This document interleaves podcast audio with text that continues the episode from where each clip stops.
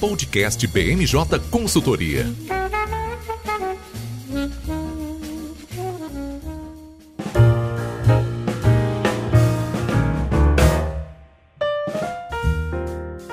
Olá pessoal, tá começando agora mais uma edição do podcast BMJ. Eu sou o Lucas Fernandes e, como sempre, nós trouxemos um time de especialistas para conversar aqui comigo hoje. Vão participar dessa edição uma estreante, a nossa consultora Andressa Canela. Tudo bem, Andressa? Oi, Lucas, tudo bem? E você? Tudo ótimo, um prazer ter você aqui com a gente. Também no, no nosso time aqui hoje, o nosso consultor Bernardo Nigri. Tudo bem, Bernardo? Tudo bem, Lucas, prazer em estar aqui de volta. E fechando o time de hoje, o aliado do Zé Trovão ali, o cara que sabe tudo que tá rolando no WhatsApp dos caminhoneiros, nosso consultor Francisco Demes. Tudo bem, Francisco? E aí, Lucas? Tudo bom, pessoal? A gente trouxe esse time aqui porque a pauta tá bem extensa, a gente tem muito assunto para cobrir nessa semana. A gente vai começar falando sobre a marca de mil dias do governo Bolsonaro, que é celebrada num momento em que o presidente passa por um processo de fragilidade muito forte, tá sofrendo muito com a crise econômica e aparece muito atrás de outros candidatos ali nas intenções de votos para as eleições de 2022. A gente fala também sobre uma possível nova paralisação de caminhoneiros, é, isso tudo por conta do preço de combustíveis que não para de subir, teve um aumento expressivo desde o começo do ano e a Petrobras, por enquanto, afirma que não deve mudar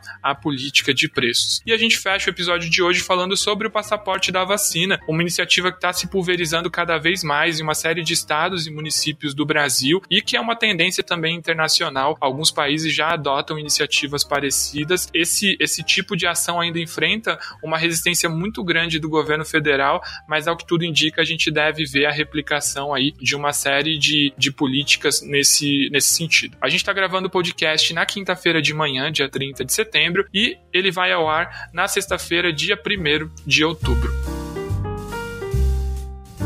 Bom, sem mais delongas, queria chamar o Bernardo para a nossa conversa, porque, como eu disse, a gente tem nessa semana a celebração de mil dias do governo Bolsonaro. O presidente está fazendo uma série de agendas pelo país, né, Bernardo? Apesar da gente ter ali um cenário que é muito difícil para o governo federal trazer qualquer tipo de comemoração, existe uma iniciativa bem grande do presidente visitar uma série de redutos eleitorais importantes para o ano que vem, não é isso mesmo? É isso mesmo, Lucas. Então a gente teve essa marca aí do governo, da gestão do Jair Bolsonaro no último domingo, dia 26, quando ele completou os mil dias, e ele decidiu fazer esse périplo pelo Brasil mesmo nessa semana para comemorar isso. Como você bem falou, não tem tanto para comemorar, mas a avenida que o governo escolheu para fazer essa comemoração foi focar em projetos de infraestrutura, que tem sido destaque da pauta econômica do governo quando tem que falar para fora. A gente viu isso já na ONU, com o Bolsonaro é, falando bem das concessões, das privatizações, isso se repetiu um pouco na agenda dessa semana. Primeiro ele começou essa viagem dele no Nordeste, então no dia 28 ele estava na Bahia, onde ele entregou simbolicamente a medida de duplicação de rodovias federais no estado. Ainda no Nordeste, nesse mesmo dia, ele foi para Alagoas, entregou casas do programa do Casa Verde e Amarela, para no dia seguinte ir para a região norte. Então, no dia 29, ele foi para Roraima, onde junto com o governador ele anunciou redução do gás de, no ICMS do gás de cozinha e também inaugurou uma usina termoelétrica. E no dia 30 ele vem para o Sudeste novamente, então ele vai para Minas Gerais, onde ele vai anunciar a aplicação de recursos federais para a ampliação e as reformas no metrô da capital Belo Horizonte. No dia 1, fechando a agenda de, dessa semana, ele vai para a região sul, onde é previsto que no Paraná ele anuncie a reforma no aeroporto de Maringá. Então o que a gente vê, se a gente observa essa agenda de forma mais ampla, é esse foco bem grande em obras de infraestrutura, que é a agenda que o governo está tentando emplacar para fazer com que as pessoas percebam que a economia está indo bem. Como você bem falou, a gente está num momento de bastante dificuldade para avançar a agenda econômica, a gente tem índices de PIB em decadência, então estabilizando num valor que não está muito sendo bem visto pelo mercado, a gente tem a inflação cada vez mais alta, perspectivas para o final do ano não muito positivas nesse sentido, e também tem ameaças de crises pontuais. Eu acho que essa agenda que o Bolsonaro tem feito também vai muito para atacar esses pontos. A gente vê essa, por exemplo, o anúncio da usina termoelétrica em Roraima, é justamente para tentar conter a ameaça de crise energética na região. A gente sabe que esse é um problema que pode pegar bastante para o governo, então a gente vê o governo tentando balancear esses pontos positivos que são um pouco mais escassos na pauta econômica e também mostrar que ele está avançando nas agendas que eles tinham proposto no início do ano para combater essa rejeição alta, para combater a falta de popularidade e para mostrar que o crescimento econômico pode vir sim com essa agenda positiva que está sendo tocada. E é muito interessante, né, Bernardo, ver que uma boa parte dessa agenda não dependeu da ação do Congresso, né? Então, é, ali uma série de concessões e, e de obras de infraestrutura é, tiveram é, justamente essa ação coordenada no Ministério da Infraestrutura pela parceria público-privada privada, a maioria delas não demandava o aval do Congresso. Isso é um é, reflexo muito fiel né, do que a gente tem visto do governo em relação à agenda econômica. Aquilo que dependia do Congresso é, não avançou da maneira que o presidente gostaria. Né? Então, se a gente fizer um retrospecto da agenda econômica, principalmente aquela mais propagada pelo Bolsonaro durante a campanha eleitoral,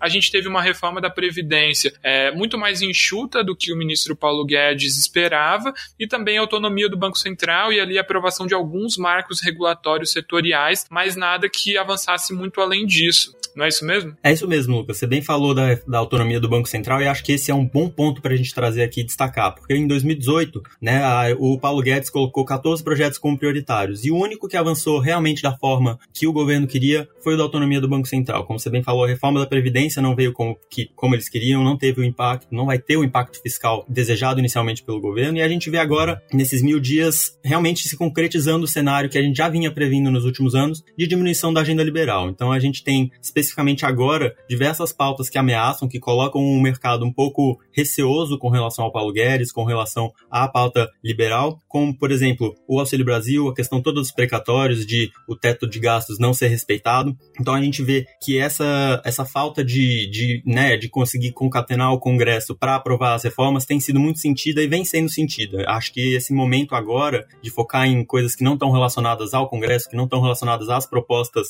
do Guedes mesmo, né, e sim às propostas de infraestrutura, é um reflexo justamente do que você falou desse cenário político não ser muito favorável. E aí, eu acho que a gente pode também, é sempre importante falar, que cada vez mais a eleição começa a tomar a frente na pauta do governo federal e vai continuar fazendo isso nos próximos meses e, claro, ainda mais no ano que vem. Né? A gente, como você bem disse, a relação com o Congresso é um pouco difícil ainda. A gente viu, vou pensando em retrospectiva, né, nesses mil dias de governo, a, a relação melhorando. No ano passado, especialmente, quando o Bolsonaro começou a dialogar mais de uma maneira mais sólida mesmo com o Congresso, com é, a classe política, com os partidos do Centrão, mas agora a gente vê um momento de muita fragilidade do presidente. Depois dos embates entre o Judiciário e o Bolsonaro, mesmo com o recuo mais esse cenário de pouca popularidade, de rejeição muito alta, a articulação com o Congresso não é fácil. E a gente vê isso também em várias das agendas prioritárias. As dificuldades para aprovar uma reforma tributária que realmente facilite, né, diminua os tributos e consiga melhorar o sistema tributário do Brasil. A gente vê a reforma administrativa tendo problemas inesperados, apesar dos consensos.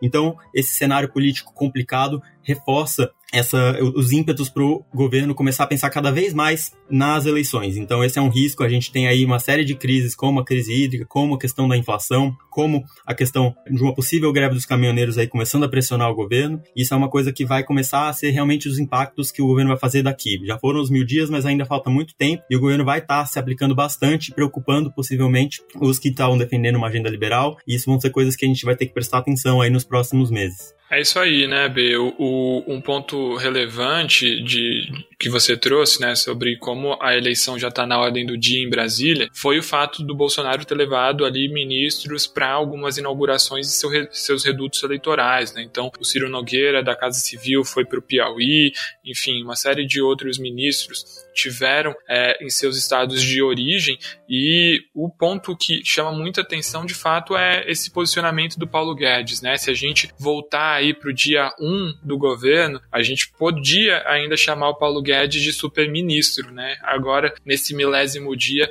esse adjetivo já, já não contempla bem né, qual é a posição do Paulo Guedes e com as eleições ali no radar, dificilmente a gente deve ver a agenda liberal avançando muito, né? E, e principalmente a pauta de compromisso fiscal que tem é, se esvaído aí pelo caminho. Eu chamo atenção para uma fala que o Paulo Guedes fez, né, no âmbito dessas celebrações dos mil dias, de que nos próximos 10 anos pretende privatizar a Petrobras e o Banco do Brasil. Primeiro lugar que daqui a 10 anos, né, mesmo se o Bolsonaro for reeleito, ele já não vai estar mais no poder, vai ser um outro presidente. Então é uma meta que, que não é nem um pouco ambiciosa, né, se a gente parar para comparar como o Paulo Guedes propunha medidas no começo do governo. E o segundo elemento é como é, isso foi recebido pelo mercado, né? Ninguém encarou isso como algo factível ou que deve ocorrer no curto prazo ou se a situação continuar do jeito que está é, é, com o, o, o, governo da maneira como ele está configurado, né? Então mostra muito também essa perda de, de, de preponderância e aí a gente vê é, esse ponto que você trouxe, né, do foco na agenda de infraestrutura, muito é, vinculado à pauta do ministro Tarcísio Freitas, né? E a gente não vê ali muitas entregas que o ministro Paulo Guedes conseguiu fazer. De fato, a gente está acompanhando de perto né, a popularidade do Bolsonaro, a, a avaliação do governo. A inflação está pressionando muito o crescimento econômico que muitos aliados colocavam como um dos trunfos para o Bolsonaro para o ano que vem não deve acontecer. Então, de fato, um cenário muito adverso para o presidente que está tentando correr atrás do prejuízo até o momento. Isso não está sendo refletido nas pesquisas, mas é óbvio que a gente vai continuar a trazer esse tipo de, de análise aqui para vocês.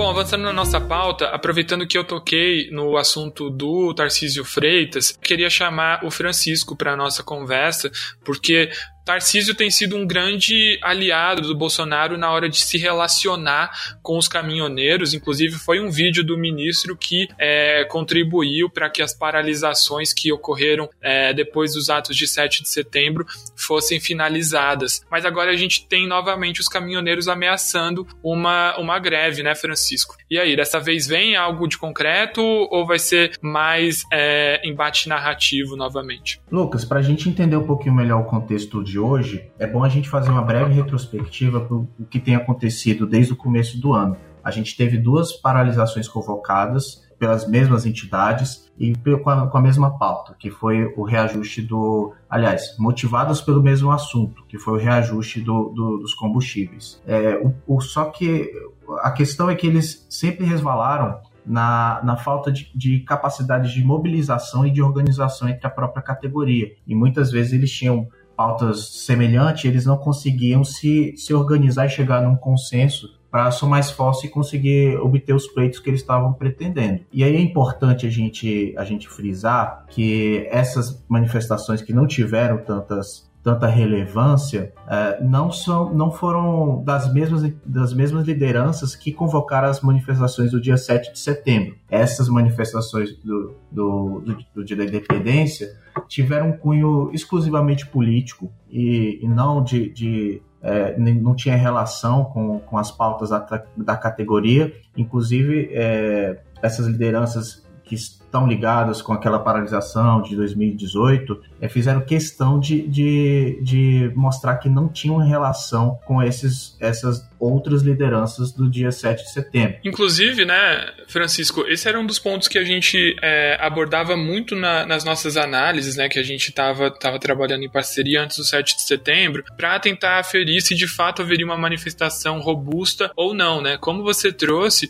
é, o que estava mobilizando ali alguns setores do, dos caminhoneiros nesses atos pró-governo eram muito mais questões ideológicas. A gente via, por exemplo, áudio de, de lideranças, é, enfim, questionáveis, né, se de fato eram lideranças ou não, mas alguns áudios é, de gente dizendo que os caminhoneiros iam bloquear todas as estradas do país até que o STF autorizasse o voto impresso, né? É uma pauta completamente descolada desse segmento. E agora esse ponto que você traz é muito importante, né? A gente vê lideranças que de fato estavam na organização da, da, da greve nacional, né, anterior, que, que foi robusta, que acabou impactando bastante no país, vindo com, com essa bandeira, que vale lembrar também, né? é uma bandeira que o, o, o governo federal, apesar de muitas vezes se vender como um governo alinhado à pauta dos caminhoneiros, não atende, né? Então, uma das principais críticas tem a ver com a política de preços da Petrobras que o governo Bolsonaro manteve, né? A mesma política que foi estabelecida ainda no governo Temer. Perfeitamente, Lucas. E, e na, nessa paralisação do dia 7 de setembro, de certa forma, o presidente tinha as rédeas da situação. Porque, como era uma manifestação em apoio ao presidente da República, bastou ele mandar um áudio com uma o ministro Tarcísio reiterando uh, o teor do áudio que os, os caminhoneiros começaram a frear. Tiveram algumas resistências, né? De algumas, alguns, alguns caminhoneiros mais radicais, mas isso logo foi, foi sanado, como a gente viu. É, então, hoje a gente tem uma situação um pouquinho diferente, porque essas, esses caminhoneiros de hoje, eles fazem até oposição ao governo. Embora digam que são apartidários, é, muitos deles se dizem que se sentem traídos pelo presidente da República, que não conseguem mais acreditar nas propostas que ele, ele põe como solução para a categoria, e por isso eles se organizaram e têm tentado se organizar para conseguir uma solução mais institucional. É, no, no, agora mesmo em setembro, a, a várias, várias entidades fizeram um encontro nacional das, da, de lideranças, fizeram uma reunião em Brasília, é, consolidaram uma pauta única para, a partir daí, começar a traçar estratégias, não exatamente para para pensar em greve ou algo do tipo, mas tentar uma construção de uma pauta mais institucional, de forma mais organizada, que é justamente o que eles têm, o que eles têm tido enfrentado dificuldade naquelas primeiras convocações. É, então, com essa com essa, esse novo anúncio dessa semana de reajuste dos combustíveis, essas lideranças que já estão mais organizadas disseram que não descartam uma greve, mas que a, a princípio eles, eles querem conversar para chegar num consenso com todos os caminhoneiros para saber quais ações irão tomar a, a partir, a partir é, de então. Então, o, o, hoje, o, que, o cenário que a gente tem é de, uma, de lideranças que estão mais dispostas a, a, tentar soluções menos gravosas, como a paralisação nacional, do que a gente tinha no começo do ano. Então, isso pode ser um pouco pode ser favorável, porque muitos deles eh, querem apenas serem ouvidos pelo governo. Então, a, a gente vai ter uma, uma noção melhor de como isso vai desdobrar depois dessas reuniões que eles estão tendo de forma, é, de forma recorrente. A próxima está agendada para agora para o dia 16 de outubro e já tem uma agendada para, no, para novembro. Então, é, agora a gente tem um pouco mais de organização da categoria e também um pouco mais de altiveza, um pouco, um, aliás, um pouco menos de agressividade nas, nas condutas para pois, pois eles também sabem o quão prejudicial é para a cadeia logística uma paralisação e o bloqueio de rodovias. Exato, né? A gente está aí com um calendário de manifestações extenso para esse final do ano, né? A gente tem é, movimentos de esquerda que prometem ir às ruas agora nesse fim de semana, dia 2 de outubro, já tem manifestação prevista para o feriado do 15 de novembro também. Então, é, emoções fortes nas ruas é o que não vai faltar da, daqui para frente. Acho que um ponto interessante da gente trazer aqui também, né, Francisco, é sobre como algumas autoridades estão se posicionando em relação a isso. Então, eu queria te ouvir o que, que o governo federal se, se pronunciou até o momento, ou se, se enfim, a gente ainda está tá vendo um espaço meio vazio é, sobre essa questão dentro do governo federal. Bem, Lucas, o que a gente está tendo, na verdade, é um ping-pong. o, o, presidente Bolsonaro fala que, na verdade, a culpa não, não é dele, que é, esse alto custo é, é, se dá por conta do ICMS, que é um imposto estadual. Então, ele está tá tentando jogar responsabilidade para os governadores. Os governadores, por, eh, por sua vez, já disseram que eles não têm parte nisso, porque o ICMS está constante desde 2018, então a, a, o impacto do, do, do, nos combustíveis não, não é culpa deles também. E por outro lado, a gente teve a Petrobras, inclusive, que fez um vídeo institucional falando que o que passasse de dois reais não é responsabilidade deles.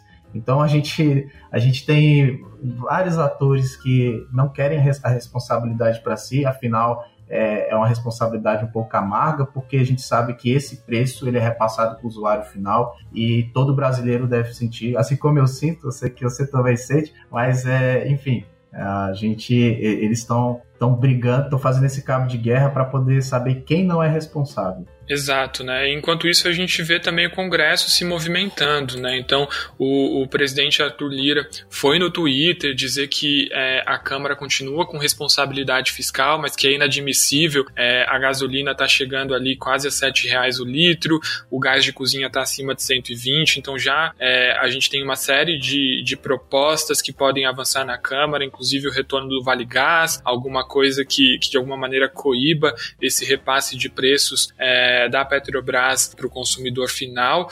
E como o Francisco apontou, né, essa questão da culpa dos estados também foi muito falada na Câmara, né? O presidente Arthur Lira, num primeiro momento, até cogitou criar algum tipo de, de, de projeto de lei que possa, de alguma maneira, coibir o, o aumento do ICMS, mas logo depois voltou atrás, afirmou que a culpa pelo preço da gasolina não é dos governadores, né? Deve ter recebido aí alguns puxões de orelha para ter feito essa mudança de posicionamento. Um bastidor interessante que eu, eu recebi de um jornalista no começo da semana era que o Lira cogitou em algum momento avocar para si a relatoria da medida provisória é, 1063, que trata sobre a venda direta de etanol e é, dentro dessa relatoria incluir algum tipo de dispositivo para, de alguma maneira, arrefecer esse aumento de preços no combustível. Isso não aconteceu. Se de fato o Lira tomasse essa decisão, ela seria é, um tanto quanto inesperada, né? Eu, pelo menos, não me lembro de nenhum presidente da Câmara que relatou uma MP enquanto ocupava esse, esse cargo, né? Mas mostra o quanto as autoridades estão pressionadas e aí a gente volta para um ponto chave que o Bernardo trouxe para nossa discussão, que é, é, que são as eleições, né? A gente já vê esse debate político pressionando muito, é, não só Brasília, mas também os governadores e prefeitos. Então, é, esse, esse tema aí e essa mobilização nova dos caminhoneiros com certeza vai dar muito pano para manga e a gente deve voltar a debater esse tema aqui no, no podcast. Falando de culpa dos governadores no preço dos combustíveis, eu queria chamar a Andressa aqui para nossa conversa, que entende tudo de estados e municípios e que está acompanhando uma série de iniciativas que estão sendo conhecidas como passaporte da vacina. É, algumas cidades já estão adotando essas práticas. Andressa, queria que você comentasse um pouco para a gente o que, que é esse passaporte da vacina, como é que ele está sendo aplicado aí em diversas regiões do país. Sim, Lucas, a discussão sobre o passaporte da vacina ganhou força nas últimas semanas, mas antes de começar, do que, que a gente está falando? É, são medidas compulsórias de comprovação da imunização contra a Covid-19 para acessar espaços coletivos públicos, e essa verificação pode ser feita com cartão de vacinação físico mesmo e alguns estados também estão implementando aplicativos para leitura digital. A estratégia vem ganhando a adesão dos municípios e tem o objetivo de incentivar, garantir o crescimento da cobertura vacinal e a redução da circulação do vírus. E do outro lado, a gente tem os governistas que defendem que essa divisão entre pessoas imunizadas e não imunizadas é um cerceamento da liberdade de locomoção. O STF já decidiu que os municípios têm legitimidade para legislar sobre as restrições, de acordo com as próprias próprias realidades, então a escolha segue a cargo deles. E como o Bernardo comentou no início, é, estamos a um ano das eleições e apesar de muitos governadores e prefeitos se inspirarem na experiência internacional, Green Pass, ainda há uma certa resistência de se desgastarem, evitando qualquer impacto econômico negativo, e esse efeito, essa preocupação se acentua diante de possíveis reações e protestos da população. Exato, né, Andressa? E aí fica muito um, um, uma equação muito delicada, né, que os prefeitos têm que, têm que resolver, porque a gente viu, por exemplo, nas eleições municipais, políticos que até mesmo tomaram medidas muito restritivas de isolamento, conseguindo ser reeleitos nas prefeituras, né? A classe política teve um fôlego, né? A política tradicional em detrimento da nova política que saiu perdendo um pouco nas últimas eleições. É o mesmo cálculo que os prefeitos estão fazendo agora, né? Vendo um pouco de como é que está o grau de adesão da sua, dos habitantes da sua cidade, né? Para identificar se eh, quais medidas podem ser tomadas. Lembrando que isso pode ser tomado por prefeituras, mas também por governadores, né? Como você trouxe aí, o STF é, autorizou que estados também legislem e criem algumas medidas de limitação. Então é, é, sem sombra de dúvida um assunto que deveria ser mais técnico, né? Mas que acaba sendo é, comprometido aí de sem sombra de dúvida por esse componente político. Você trouxe essa questão, né, Andressa, sobre é, experiências internacionais e um ponto que me chama muita atenção é a fala do Biden, né, de que a nova pandemia dos Estados Unidos é dos não vacinados e não só a da Covid-19, né? Então é, isso mostra o quanto de fato a gente deve ver esse, esse, tipo de iniciativa sendo replicado em outros lugares. Lembrando que lá nos Estados Unidos houve menos adesão à vacina do que aqui no Brasil, né? A gente tem é, cidades como São Paulo que já imunizou mais de 97% da população adulta, né? O Rio de Janeiro foi a primeira capital do país a pedir o passaporte. O decreto foi publicado ainda em agosto, começou a valer no dia 15. Ele abrange academias, museus, cinemas e estádios. E já sabemos que o prefeito Eduardo Paes se contrapõe a Bolsonaro na condução da pandemia. Recentemente, ele declarou que a mudança, o pedido de passaporte já surtiu efeito. A Secretaria Municipal de Saúde chega a falar de 30% de aumento da procura por postos de.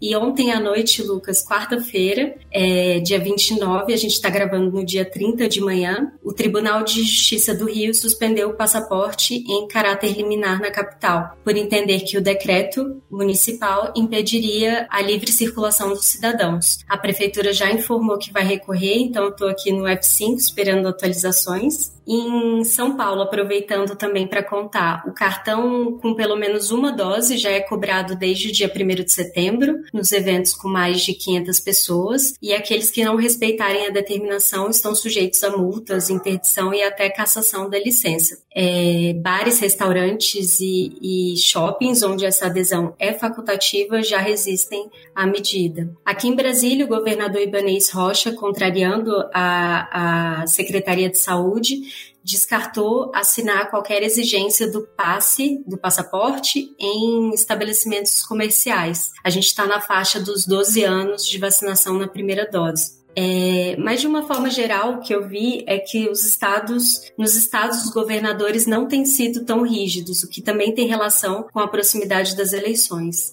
Em São Paulo, Dória deve terceirizar a decisão para as prefeituras, comentando que vai orientar a execução de alguns eventos teste com público vacinado. E no Rio, Cláudio Castro não fez afirmações nesse sentido. Outros governadores também já se manifestaram a favor, o Camilo Santana, do Ceará, Ronaldo Caiado, em Goiás, e o Rui Costa, também na Bahia, diz que vai adotar o certificado em estabelecimentos no estado, mas que essa decisão fica para o futuro. Mas se deixar, eu vou falando aqui de todos os governadores. E um ponto muito interessante, né, Andressa, de observar nessa questão é o quanto aqui no Brasil a gente não tem é, necessariamente um desafio técnico para implementar esse passaporte, porque a gente já tem o Connect SUS, né, quando você é vacinado, depois de alguns dias já, já, já fica lá no seu CPF que você tomou essa vacina, então o tipo de controle é muito fácil. Países como Estados Unidos, por exemplo, não tem esse tipo de informação centralizada, isso acaba ficando muito no âmbito estadual, então é um desafio extra para que que é, políticos locais atribuam esse tipo de medida.